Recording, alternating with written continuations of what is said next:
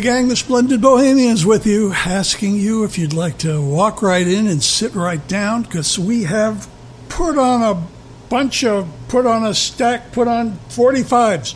This is the show, put on a stack of 45s. I'm Rich Buckland with my partner Bill Mesnik. You remember the Rooftop Singers, huh? Of course. Of course. Um, walk right in, 1962. And we're talking about this in the context of the great label Vanguard and this was Vanguard's biggest hit.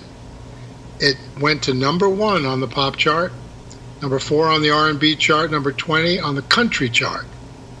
B-side, Cool Water.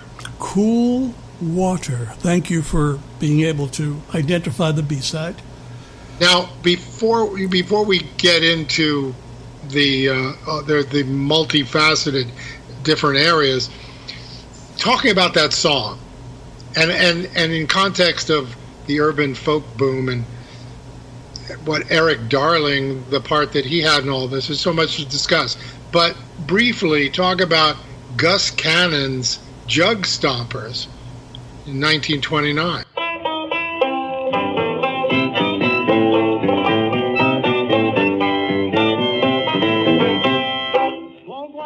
Well, you know, we're going back to the root, and um, if old school rules, here's a here's a great identification of that. Um, I mean, there are there's a type of music that is been lost for the most part, and um, that's why jazz is is cherished by many because it seems to have faded away and continues to fade away.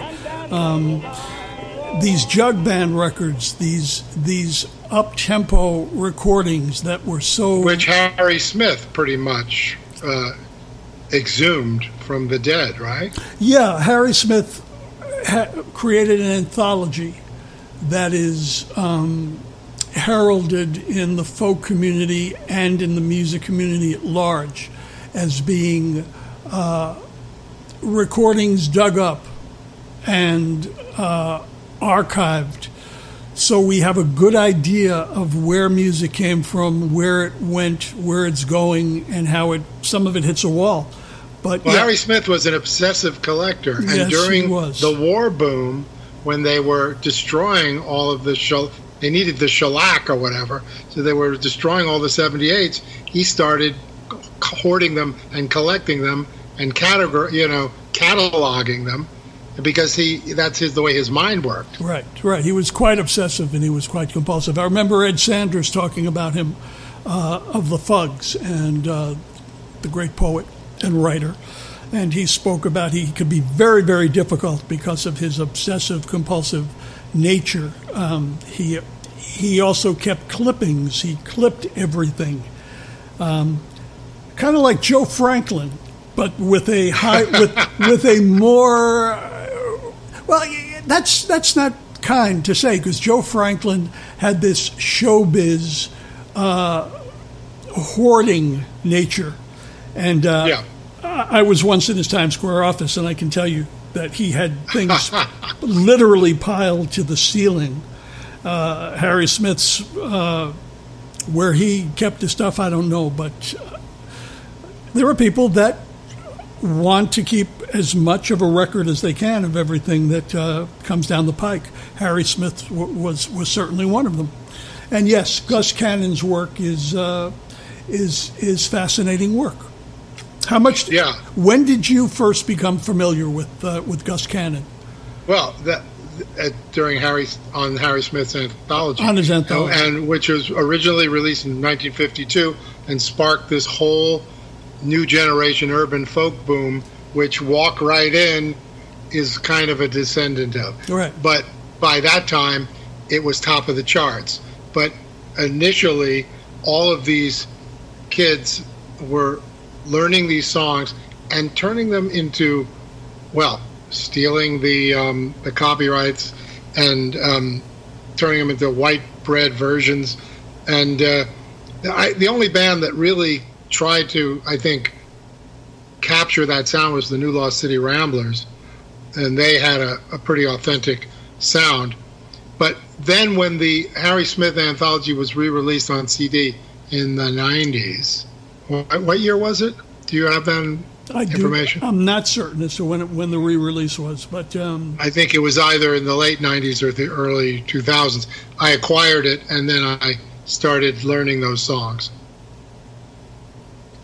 So how do you so when you put in perspective as to how Walk Right In fits into this whole curve, um, do you think that in 1962, given the the whole folk upheaval that was going on, uh, would you consider this difficult for us to to ascertain other than it was on the radio all the time? But if we were hanging out in Washington Square Park and we were had guitars and we were playing with everyone else, this is probably one of the songs that resounded the most.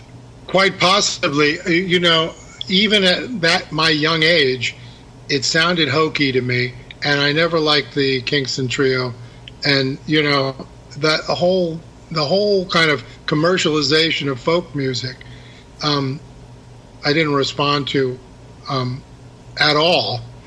I, I I go back now and I find it charming and inventive, and Erik Darling and Bill um, Svanoe and Lynne Taylor, who later committed suicide. I found out. 52 Um, years of age, yes. Yeah, they uh, they came up with an innovative two 12 string guitar um, accompaniment, and um, it's you know it's perfectly perfectly acceptable recycled folk music So how would you with you a pop edge. So here's an interesting question. Given the novelties that were presiding after that, how would you categorize a song like Winchester Cathedral? Same, sort of same. I mean, it's kind of a It's music hall, they, but that's music what do they call it? Pastiche. Uh-huh. Yeah, yeah. So it's a sort of phony music hall, and that was a sort of British invasion, unfortunate characteristic. Yeah, but there are. I think the point is that there are these musical styles that found a way into the top ten, and Yeah, and Paul McCartney wrote Honey Pie and, and When I'm 64 using the same type of arrangements. Well, Paul was deeply influenced by his father, who was influenced by the London Palladium vaudevillian circuits of the day, uh, and still is to a to a very large degree. right. So let's talk a little bit about Maynard Solomon because Maynard Okay. Solomon had this fascinating career.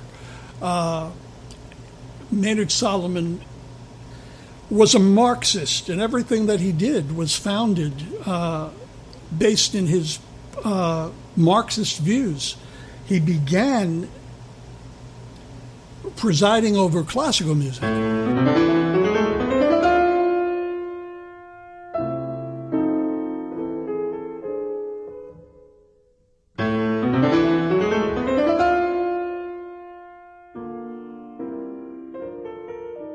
His obsession was classical music, and went Wrote a to couple of very important biographies which Beethoven, Mozart, and Schubert. They're criticized, but they're also debated as having been not necessarily as authentic as uh, as, as they could have been, but they are held still. Why? Because he said Schubert was gay?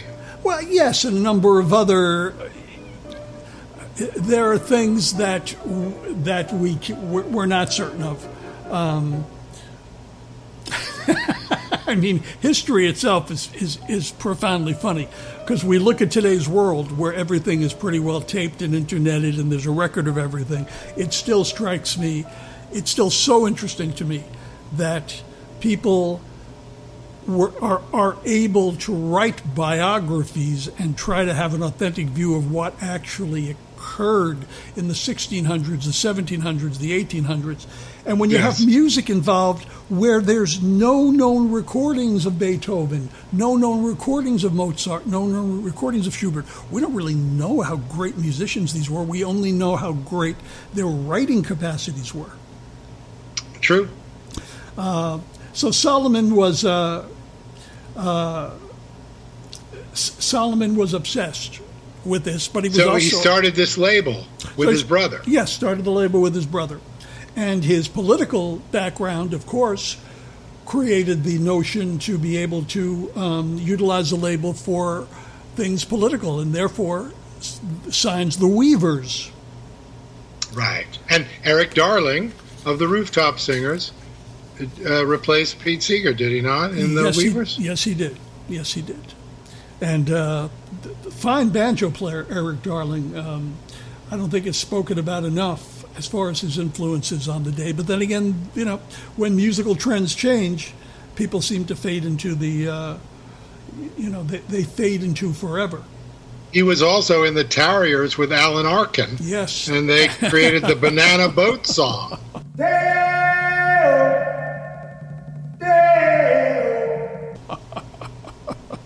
yes, the Banana Boat song. Yeah. So he had a pretty, uh, pretty varied and interesting career. Oh, absolutely, absolutely. Died in 2008. Yes. Yeah.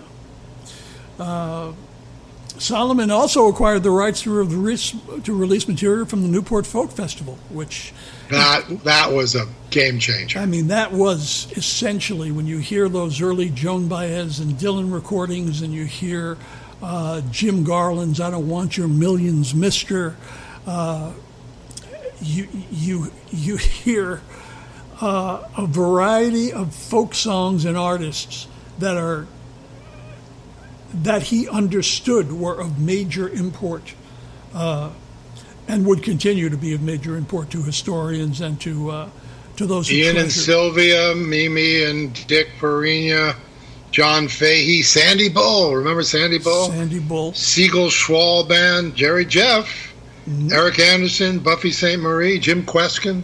Good, good lineup. And of course, the, blues most the most successful of the rock era on that label, Country Joe and the Fish. Country Joe and the Fish, give me an F. Yeah, Country Joe and the Fish. Tom Paxton. Yeah, Tom Paxton and his songwriting contributions are enor- are enormous. Um, there's so many artists that Vanguard has produced, and of course, the Joan Baez recording of "The Night They Drove Old Dixie Down," as well as her version of "There But for Fortune," uh, were surprise hits. They drove old Dixie down,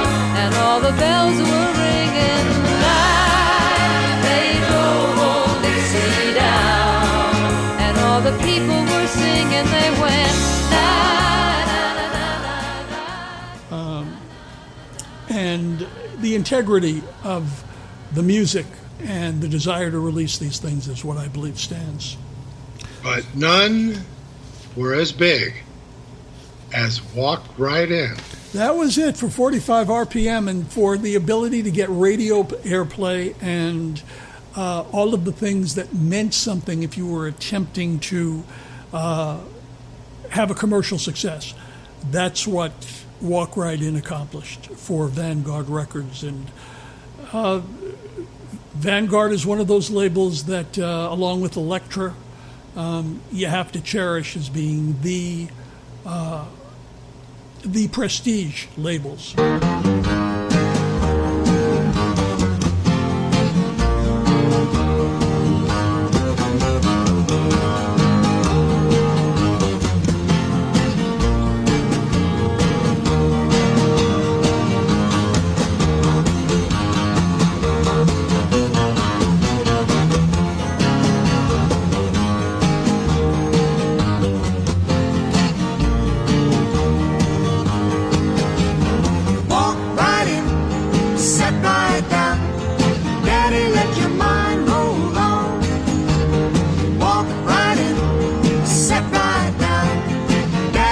Your mind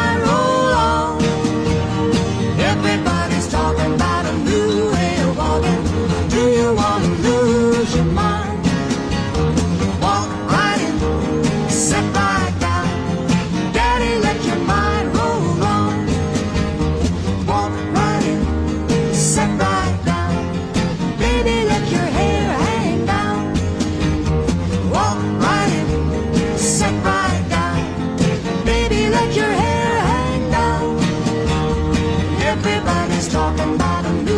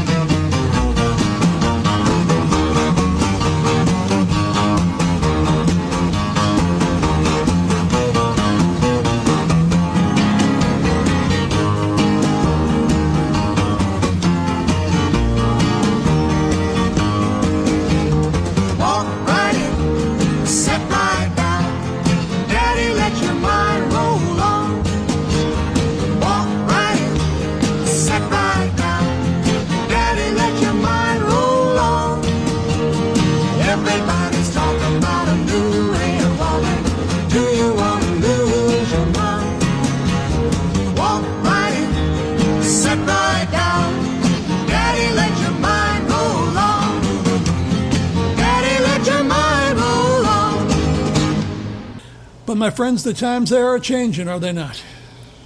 Yeah. Yeah. Hang on to your hats. Hang on to your hats, ladies and gentlemen, because who knows, who knows where the time goes, and who knows where we all go. The shadow knows. The shadow knows, and even the shadow ain't talking these days. Ladies and gentlemen, thank you for being with us. I'm Rich Buckland, my partner Bill Mesnik. All we can say is, when you have an opportunity, put on a stack of 45s, drop that spindle, let that needle just roll around those grooves, and you have a good time. We will see you soon. Thank you. Love you, Bill. Bless you.